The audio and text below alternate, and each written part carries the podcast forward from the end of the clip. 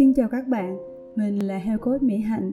Chào mừng bạn đến với podcast của mình, nơi chia sẻ những bài học cuộc sống hướng tới một lối sống khỏe mạnh toàn diện thân tâm trí. Hôm nay mình rất vui khi được tiếp tục chia sẻ với mọi người về tập 2 của chuỗi podcast về chủ đề yêu thương. Trước khi vào nội dung chính, mình xin hỏi các bạn vài câu. Bạn có bao giờ thất vọng về cách cư xử của người vợ, người chồng của bạn ở hiện tại hay không? Bạn có bao giờ cảm thấy tổn thương khi suốt ngày mình nói yêu cô ấy, khen cô ấy, nhưng cô ấy chỉ phàn nàn và cáu kỉnh với mình thôi, dường như cô ấy không thấy được tấm chân tình của mình? Bạn đang tự hỏi không biết anh ấy có còn yêu mình hay không, vì lâu lắm rồi anh ấy không tặng quà cho mình. Để tìm được câu trả lời cho những tình huống trên, chúng ta hãy tìm hiểu về 5 ngôn ngữ yêu thương cơ bản được khám phá bởi giáo sư Gary Chapman. Trong giao tiếp, chúng ta thường phải dùng chung ngôn ngữ để có thể biểu đạt và hiểu được ý của nhau. Việc không dùng chung ngôn ngữ sẽ làm nảy sinh vô số những khó khăn. Trong tình yêu cũng vậy, nếu bạn biết được ngôn ngữ yêu thương, tức học cách thể hiện tình yêu một cách hiệu quả với đối phương, thì bạn sẽ tận hưởng cảm giác được sống trong tình yêu ấm áp của người bạn đời. Mỗi người chúng ta sẽ có những cách biểu đạt yêu thương khác nhau. Học cách chấp nhận sự khác biệt, cùng nhau chia sẻ quan điểm để thấu hiểu nhau hơn, từ đó mọi mối quan hệ mới tốt đẹp và hạnh phúc được. Còn một khi không được quan tâm, yêu thương đúng mực, thì các mối quan hệ sẽ rạn nứt và dần xa nhau. Hiếm khi vợ chồng có chung một ngôn ngữ tình yêu, chúng ta có xu hướng sử dụng ngôn ngữ yêu thương của mình, để rồi ngạc nhiên tự hỏi tại sao người kia lại không hiểu những gì mình đang thể hiện. Hôn nhân không có nghĩa là chấm dứt tình yêu, nhưng để nuôi dưỡng ngọn lửa yêu thương thì cần mỗi người chúng ta cố gắng và nỗ lực rất nhiều. Vì vậy, hiểu được ngôn ngữ yêu thương của bạn đời chính là chìa khóa giúp cho cuộc sống hôn nhân vững bền và hạnh phúc. Giáo sư Ross Campbell, một chuyên gia tâm thần học, chuyên điều trị cho trẻ em và thanh thiếu niên đã từng nói: trong mỗi đứa trẻ luôn có một khoang tình yêu cần được đong đầy. Khi một đứa trẻ thực sự cảm thấy được yêu thương, nó sẽ phát triển bình thường. Ngược lại, khi khoang tình yêu bị rỗng, đứa trẻ ấy sẽ có những hành vi sai lệch, và phần lớn những hành vi sai lệch của trẻ đều do chúng cảm thấy sự trống rỗng trong khoang tình yêu của mình. Người lớn chúng ta cũng vậy, trong mỗi chúng ta đều có khoang tình yêu. Một khi khoang tình yêu của đối phương được chăm chút, đong đầy, họ sẽ cảm thấy bình yên khi sống trong tình yêu của bạn. Và khi đó, họ sẽ cảm thấy cuộc đời thật tươi sáng, vui vẻ và yêu đời. Ngược lại, nếu khoang tình yêu của họ bị bỏ quên, không được lấp đầy, thì họ sẽ cứ loay hoay mãi, hoặc sẽ muốn rời xa bạn để tìm đến một nơi đối tượng khác để được yêu thương. Hoặc họ sẽ thường xuyên cáu giận, bực bội và tâm trạng buồn chán. Vì vậy, hãy lấp đầy khoang tình yêu của bạn đời hay các mối quan hệ khác bằng cách sử dụng ngôn ngữ tình yêu của họ. Chắc chắn bạn sẽ nhận lại được tình yêu thương vô cùng thú vị. Ngôn ngữ yêu thương không những giới hạn để mình thể hiện với người bạn đời, mà nó còn có tác dụng với mọi mối quan hệ xung quanh bạn, với ba mẹ, anh chị em, con cái, bạn bè và đồng nghiệp của bạn nữa. Nào, bây giờ chúng ta hãy cùng nhau khám phá 5 ngôn ngữ yêu thương của Gary Chapman. Ngôn ngữ yêu thương đầu tiên đó chính là lời khen ngợi. Trong tình yêu hay trong cuộc sống, lời nói của chúng ta dẫu vô hình nhưng lại ẩn chứa một sức mạnh vô cùng to lớn. Nó có thể làm giảm đi sự căng thẳng, xua tan những mệt nhọc, là sự động viên, khích lệ, bồi đắp sức mạnh và niềm tin hay là sự hạnh phúc cho người khác. Nhưng cũng bằng lời nói đó, nó cũng có thể làm cho người khác đau khổ. Và mối quan hệ giữa người và người trở nên thù hằn, ghét bỏ nhau. Một bài thơ rất hay về sức mạnh của lời nói, mình xin phép được đọc như sau. Lời nói không là dao, mà cắt lòng đau nhói. Lời nói không là khói, mà nghe mắt cay cay. Lời nói không là mây, mà đưa ta xa mãi. Sao không ngồi nghĩ lại, nói với nhau nhẹ nhàng. Với những người có ngôn ngữ yêu thương là lời khen ngợi, thì họ luôn cảm thấy rất hân hoan, vui sướng khi ai đó dùng những lời hay, ý đẹp dành cho họ. Ngược lại, họ sẽ cảm thấy bị tổn thương vô cùng nếu ai đó xúc phạm hoặc nói lời không hay về họ. Lời khen ngợi cũng có thể là lời động viên chân thành khi bạn đời của mình gặp những khó khăn trắc trở trong công việc và cuộc sống. Để có được những lời động viên khích lệ ấy thì đòi hỏi bạn phải có sự cảm thông, thấu hiểu bạn đời của mình. Lời khen ngợi cũng có thể là một lời nói nhẹ nhàng, khiêm tốn khi nhờ vả hay đưa ra bất cứ yêu cầu nào thay vì dùng những từ mệnh lệnh. Bởi khi dùng những từ ngữ mệnh lệnh, tuy nhu cầu của bạn được đáp ứng, nhưng khoảng cách giữa hai người dường như xa nhau hơn, bởi vì không có sự tôn trọng lẫn nhau mà như bề trên ra lệnh cho người dưới. Lời khen ngợi được dùng đúng lúc, đúng nơi và từ chính tấm chân thành của bạn sẽ chạm đến trái tim của người nghe hơn là những câu nói sáo rỗng. Ngôn ngữ yêu thương thứ hai đó chính là thời gian chia sẻ. Nhu cầu cơ bản của con người đó chính là sự kết nối. Hai người sống chung một nhà, gần nhau về mặt không gian, nhìn nhau suốt cả ngày nhưng chưa chắc lại được cảm thấy kết nối. Thời gian chia sẻ là lúc cả hai cùng ngồi bên nhau, cùng làm một việc gì đó mà cả hai đều yêu thích, hoặc một trong hai người có sự hứng thú với điều đó. Không quan trọng là làm gì, mà quan trọng là họ sẽ cảm thấy được gần gũi, được chia sẻ cùng với người bạn đời của mình. Việc dành cho nhau thời gian thường xuyên chứng tỏ họ quan tâm đến nhau và thích được ở gần nhau. Thời gian chia sẻ là công cụ giao tiếp cảm xúc hữu hiệu. Lúc này, cả hai người có những cuộc đối thoại chất lượng như cùng nhau chia sẻ những kinh nghiệm, cảm xúc, suy nghĩ, ước mơ với nhau và cùng lắng nghe với sự hiện diện thật sự mà không có bất kỳ sự sao nhãng nào. Chính những giây phút như thế này sẽ tạo ra nhiều kỷ niệm cho nhau về sau và cả việc hòa nhập sở thích cùng nhau. Giống như những câu chuyện mọi người thường hay nghe, chẳng hạn như từ ngày cưới tôi bắt đầu thích xem bóng đá cùng anh ấy, hay chúng tôi có cùng sở thích đọc sách vào những ngày cuối tuần. Ngôn ngữ yêu thương thứ ba đó chính là quà tặng. Quà tặng là cách thể hiện tình cảm đơn giản và được sử dụng ở khắp mọi nơi. Đối với nhiều người, quà tặng chính là ngôn ngữ yêu thương cơ bản của họ. Chính vì thế, họ sẽ cảm nhận được tình yêu thương mà người khác dành cho mình tốt hơn nếu nhận được quà tặng. Món quà đó có thể là những món quà nhỏ hay món quà to đều không quan trọng. Quan trọng là nó thể hiện tình yêu thương của người tặng dành cho người được tặng.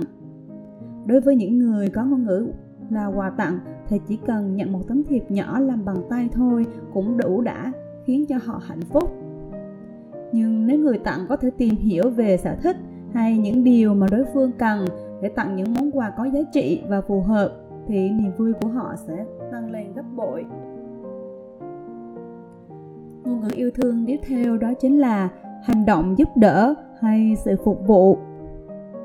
Với những người có ngôn ngữ yêu thương là những hành động giúp đỡ hay sự phục vụ thì việc bạn xắn tay áo lên giúp họ rửa chén, lau nhà hay gấp quần áo sẽ có ý nghĩa hơn rất nhiều so với những lời nói suông kiểu như anh yêu em hay là em là người bạn tốt nhất trên đời này. Tình yêu thực sự sẽ giúp cho những người bạn đời có thể phục vụ hoặc có những hành động giúp đỡ nhằm làm cho cuộc sống của bạn dễ dàng và thoải mái hơn. Những người có ngôn ngữ yêu thương này sẽ trân trọng những hành động mà bạn làm cho họ, dù đó là những hành động nhỏ như là dắt chiếc xe ra cổng cho bạn trước khi đi làm, hay là pha một ly cà phê buổi sáng. Và ngôn ngữ yêu thương cuối cùng đó chính là sự xúc chạm hay là cử chỉ âu yếm. Nghiên cứu về sự phát triển của trẻ đã kết luận rằng những trẻ thường được ẵm bồng, nâng niu sẽ có đời sống tinh thần lành mạnh hơn những trẻ không được âu yếm thường xuyên. Người lớn chúng ta cũng vậy. Nếu nhận được sự quan tâm, âu yếm của những người thân yêu thì sẽ có đời sống tinh thần lạc quan, khỏe mạnh. Chúng ta sinh ra là để được nâng niu. Trong năm giác quan của con người thì xúc giác là loại đặc biệt. Nó nằm rải rác ở khắp cơ thể. Vì vậy, khi có sự xúc chạm, các dây thần kinh sẽ truyền xung động lên não và từ đó phân tích chúng ta hiểu được đó là yêu thương hay thù ghét. Nếu ngôn ngữ của người đó là cử chỉ âu yếm thì việc chạm vào họ có giá trị rất là nhiều. Một cái ôm dịu dàng có thể truyền tải tình yêu đến với mọi đứa trẻ, nhưng nó sẽ hữu dụng nhất đối với những đứa trẻ có ngôn ngữ yêu thương cơ bản là cử chỉ âu yếm. Tiếp xúc thân thể là một phương tiện truyền tải tình yêu một cách mạnh mẽ nhất. Khi gặp khó khăn, con người cần đến yêu thương hơn bao giờ hết.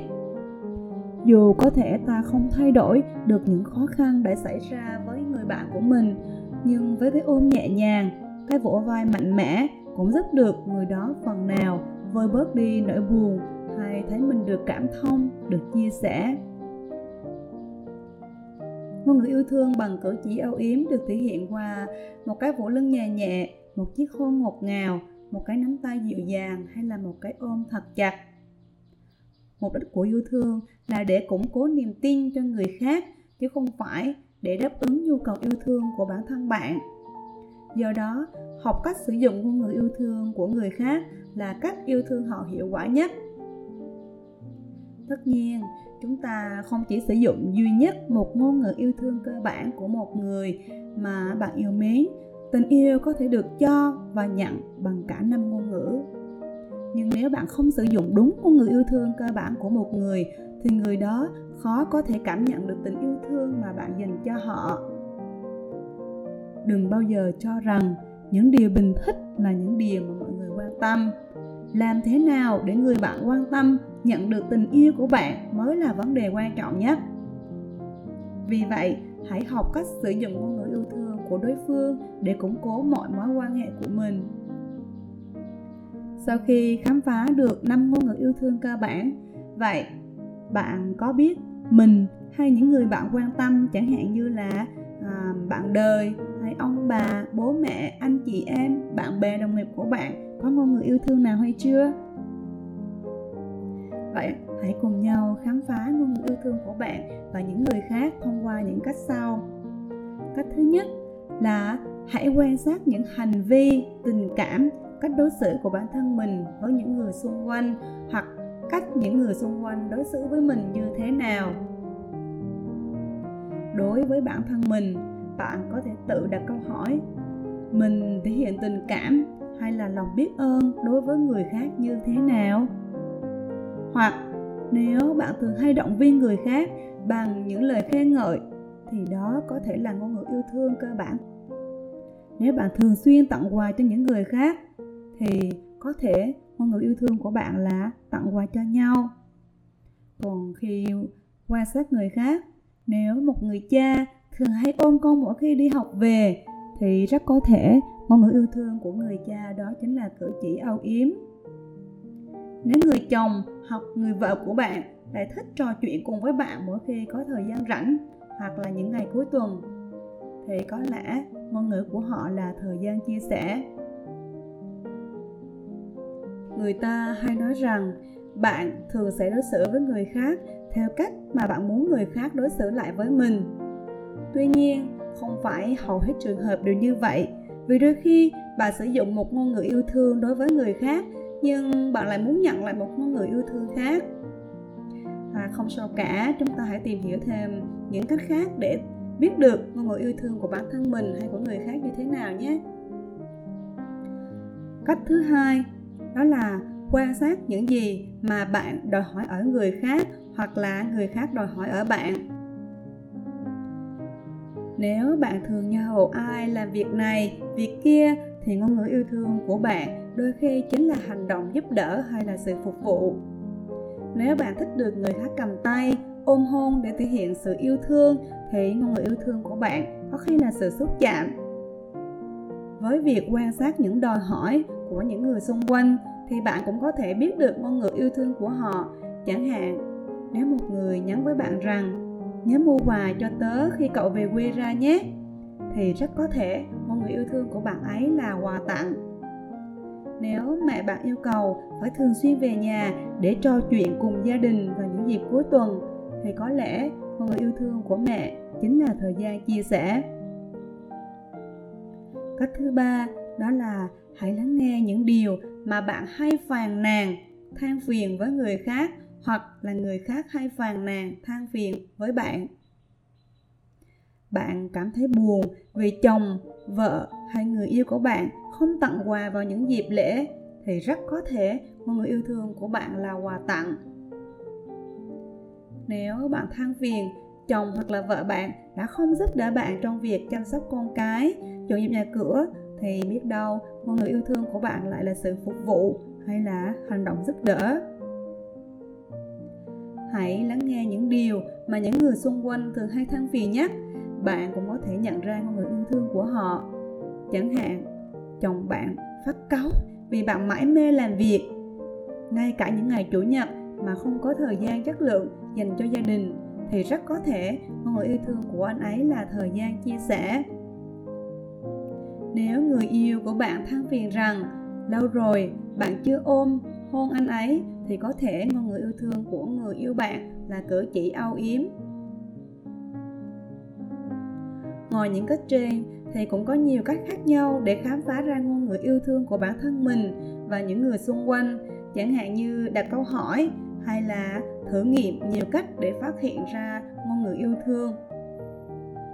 Việc nhận được tình yêu thương mang đến cho con người niềm vui, nhưng chính việc trao đi tình yêu thương mới khiến chúng ta hạnh phúc nhất. Nếu muốn mình đáng yêu trong con mắt của mọi người, bạn phải khám phá được ngôn ngữ yêu thương của họ. Và nếu muốn mình luôn cảm thấy được yêu thương thì hãy cũng mạnh dạn chia sẻ ngôn ngữ yêu thương cơ bản của mình để mọi người xung quanh được biết. Podcast của mình xin phép tạm dừng tại đây. Podcast này mình làm ngay trước dịp lễ tình nhân ngày 14 tháng 2. Mong rằng bạn có thể khám phá ra được ngôn ngữ yêu thương của đối phương để có thể tặng quà phù hợp và luôn cảm thấy mình đủ yêu thương đong đầy, hạnh phúc ngập tràn trong các mối quan hệ bạn nhé. Cảm ơn các bạn đã lắng nghe. Tạm biệt và hẹn gặp lại.